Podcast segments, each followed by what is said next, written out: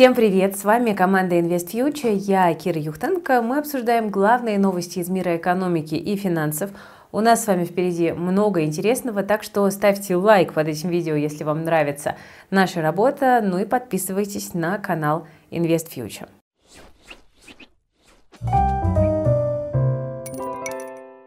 Друзья, у нас сегодня вышел э, ролик про самозанятость. По нему пришло очень много вопросов, поэтому мы решили, что мы сделаем обязательно продолжение в формате FAQ с ответами на вопросы. Так что можете еще ваших вопросов э, накидать. Ссылочку на ролик я поставлю в описании к этому видео, и мы в ближайшее время приступим к его подготовке.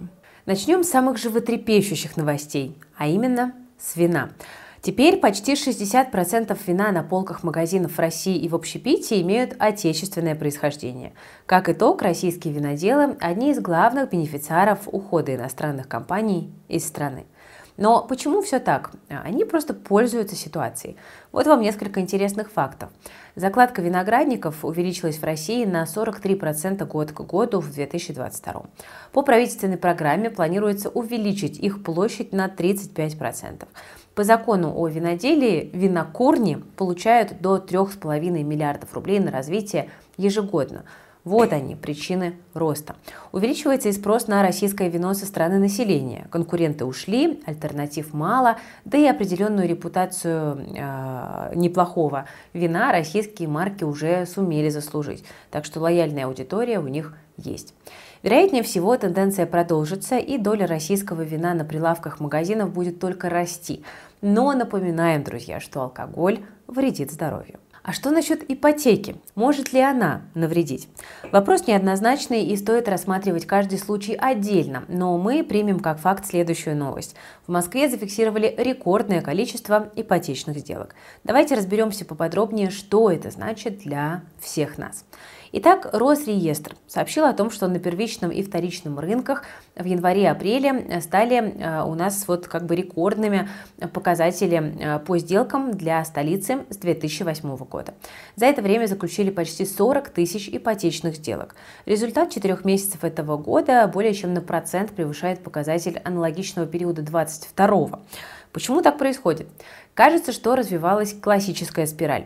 Дешевая ипотека была привлекательна для многих россиян, спрос на нее рос, как и цены на жилье. Инвесторы ипотеку брали по сверхнизким ставкам, потому что таких ставок по кредитам было не найти. Это была действительно хорошая альтернатива бизнесу да, с его высокими процентами по займам.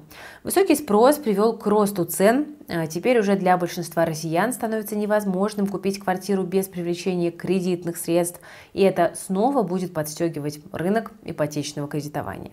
Сейчас-то сверхнизких ставок уже нет, банки начали слушаться регулятора. На новостройки уже повышают, а на вторичку, кстати, постепенно снижают. Так что же, Пора ли брать ипотеку? Для инвесторов и людей из сферы, конечно, понятно, что вторичка э, становится сейчас привлекательнее. Цены пока не получили значительного буста, но ставки уже начали снижать. Но и в этот период, скорее всего, э, мы быстро увидим как бы завершение тренда, учитывая, как россияне любят вкладываться в квадратные метры.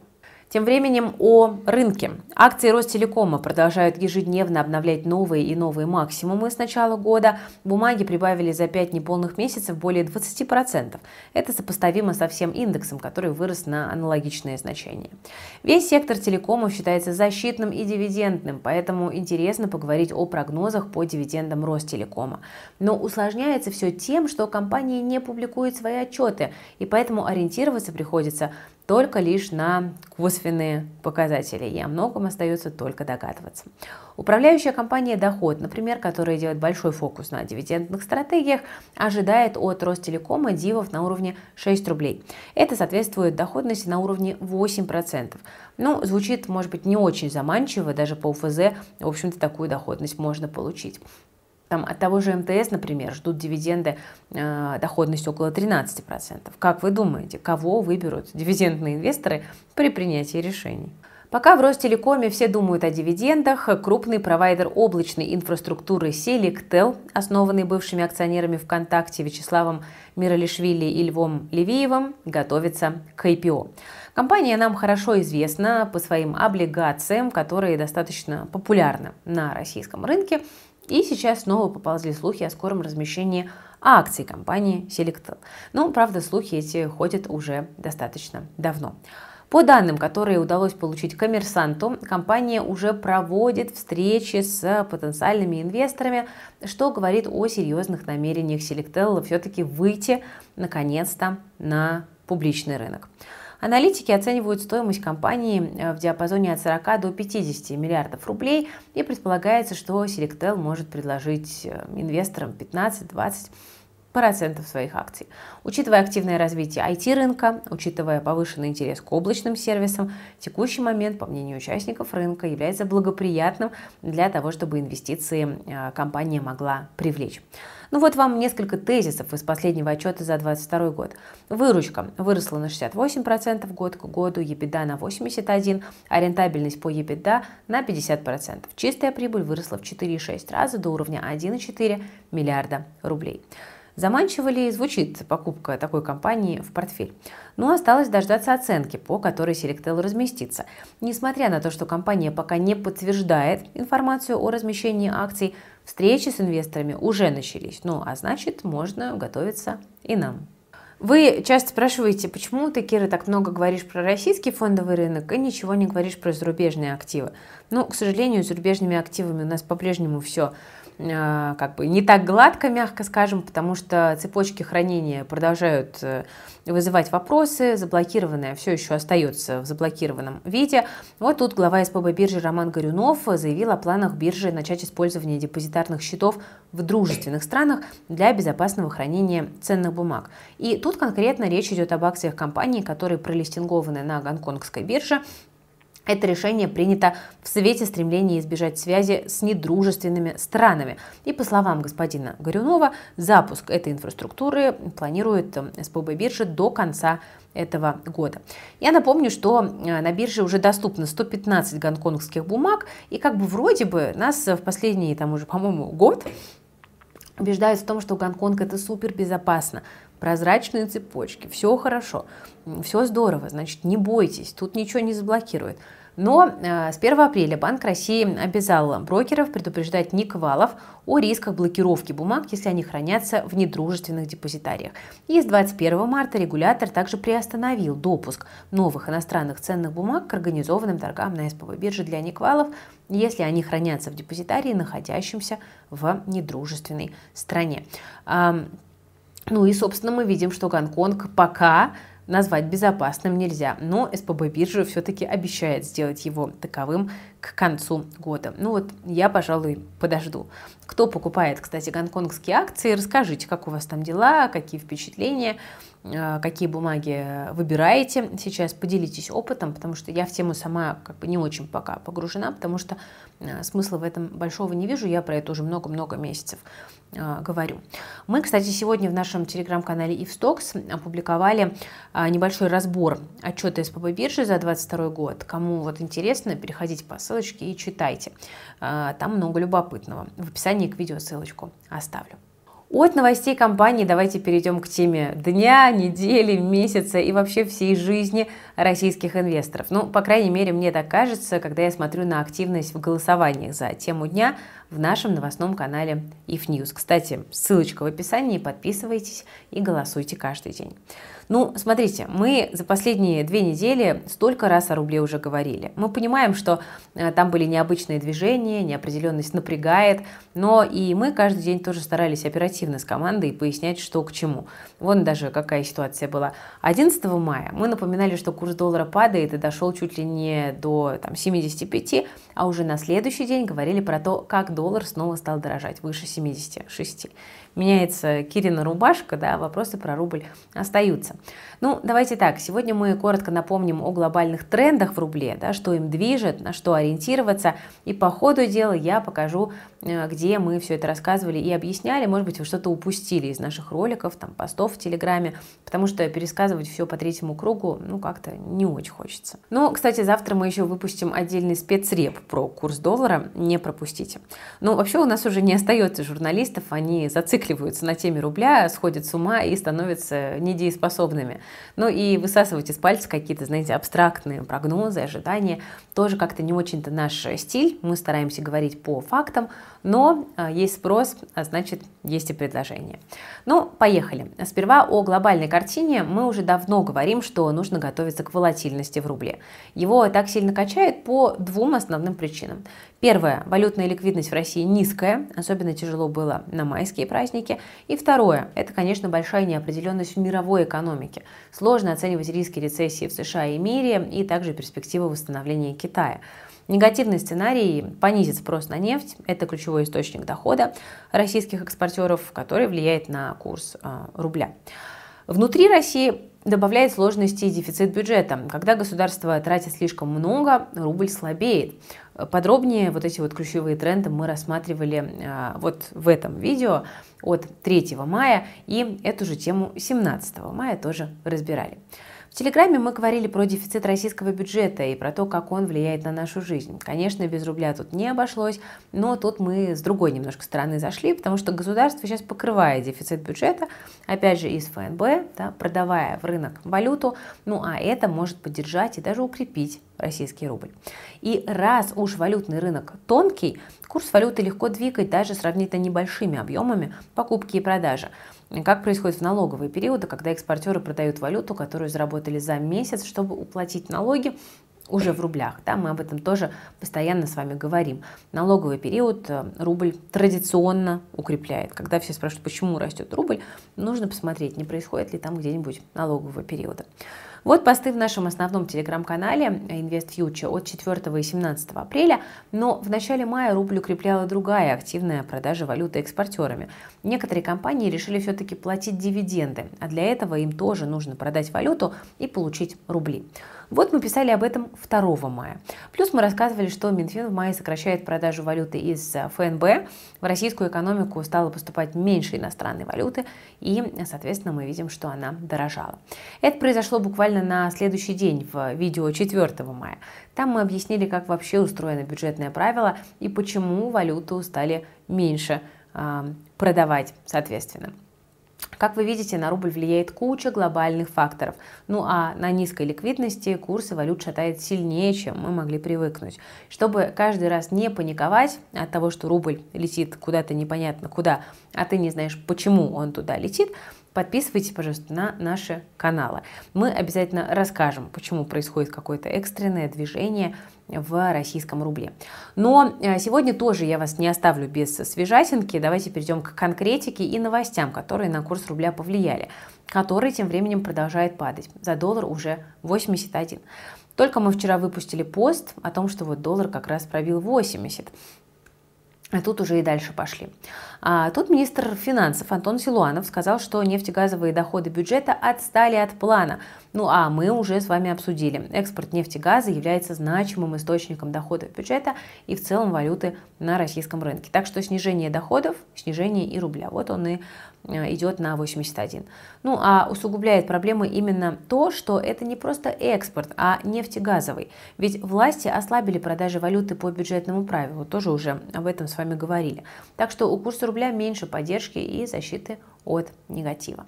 Но нефтяной рынок и конкретно российский нефтегаз это совсем другая история. Пишите письма, чтобы э, дать нашей команде знать, если хотите эту тему разобрать поподробнее. Тем временем у россиян появилась новая возможность покупать золото. Гознак начал продажу золотых слитков физическим лицам. В начале апреля этого года вступил в силу закон, который позволяет российским гражданам приобретать золотые слитки без НДС напрямую у афинажных организаций, ну а также у АО «Гознак». Так что золотишко можно будет прикупить теперь без дополнительных налогов. Уточняется, что помимо покупки мерных слитков из золота, граждане могут также продавать их и оставлять на хранение у госзнака наряду с инвестиционными монетами. Это можно сделать в торговом салоне Московского монетного двора. Также можно воспользоваться мобильным сервисом Госзнак Инвестиции. И такой тоже есть. Стоимость покупки и продажи монет в сервисе основаны на их актуальных рыночных котировках, а также на соответствующих учетных ценах, которые ежедневно устанавливаются Банком России. Вы могли бы подумать, что это реклама приложения Госзнака, но это не так. Всего будет два вида мерных слитков – 2 грамма и 50 граммов, но в ближайшее время ассортимент обещают пополнить слитками массой в 50 граммов. Гознак гарантирует обратный выкуп всех оставленных на хранение слитков при условии отсутствия видимых повреждений самого изделия и его упаковки. Проект обещает быть на самом деле довольно любопытным. Во-первых, не будет лишних расходов на налоги, но во-вторых, риск покупки подделки, по крайней мере по обещаниям того же госзнака, будет нулевым.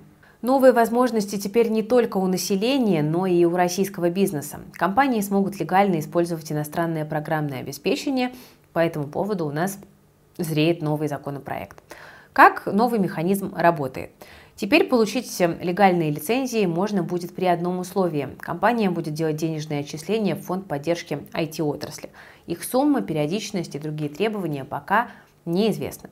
Собранные средства будут направлены на финансирование льготных кредитов для IT-сферы, на проекты по импортозамещению зарубежного ПО и на все различные льготы.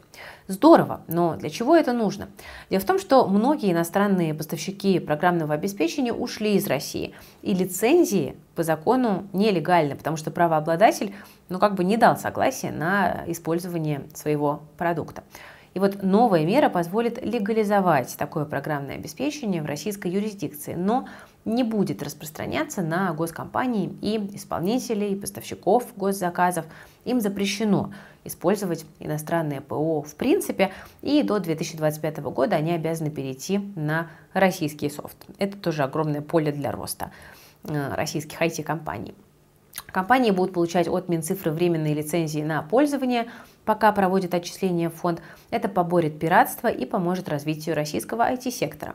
Вероятно, что бизнес, который отчисления не делает, будет госорганами проверяться. Но остальные детали пока неизвестны. Интересно, на многострадальный Винрар эта история тоже будет распространяться? Нейросеть нового поколения Я-GPT появилась в Алисе. Как это работает? Яндекс первым внедрил э, в виртуального помощника большую языковую модель. Алиса научилась решать творческие задачи. Она напишет сценарий для выпускного, составит деловое письмо или предложит план путешествия. Как всем этим счастьем воспользоваться? Открываете чат и говорите «Алиса, давай придумаем». Это работает везде, где есть виртуальный помощник, то есть это приложение Яндекса, браузер, там на станциях и даже умных телевизорах с Алисой. Везде можно с ней что-нибудь придумать. Как я GPT обучали? Встроенная в Алису нейросеть Яндекс GPT обучалась на суперкомпьютерах Яндекса, самых мощных в России и Восточной Европе. Чтобы нейросеть впитала в себя знания о мире, сначала показали ей общедоступные тексты, материалы книг, сайтов, статей. Их отбирали при помощи поисковых технологий Яндекса, которые находят сотни, э, среди миллиардов э, документов как раз-таки вот те самые полезные. Что дальше? Ну, вот, собственно, сегодняшний запуск – это первый шаг. Нейросеть постоянно обучается, поэтому с каждым днем Алиса, видимо, будет становиться все умнее. Например, сейчас она отвечает на вопрос, не обращая внимания на предыдущие реплики. Ну а вот в будущем, как обещает нам Яндекс, научится учитывать контекст беседы. Яндекс будет внедрять нейросети нового поколения и в другие свои продукты, прежде всего в поиск. Ну, в общем, будем ждать, когда эти функции можно будет протестировать. У россиян появилась еще одна причина купить себе Алису, а может быть даже и не одну, потому что маме тоже нужно прикупить.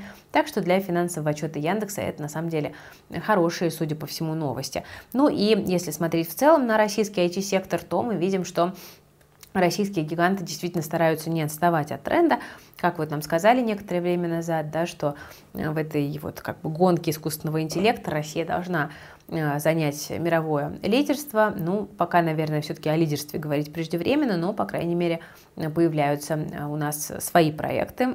Это хорошо.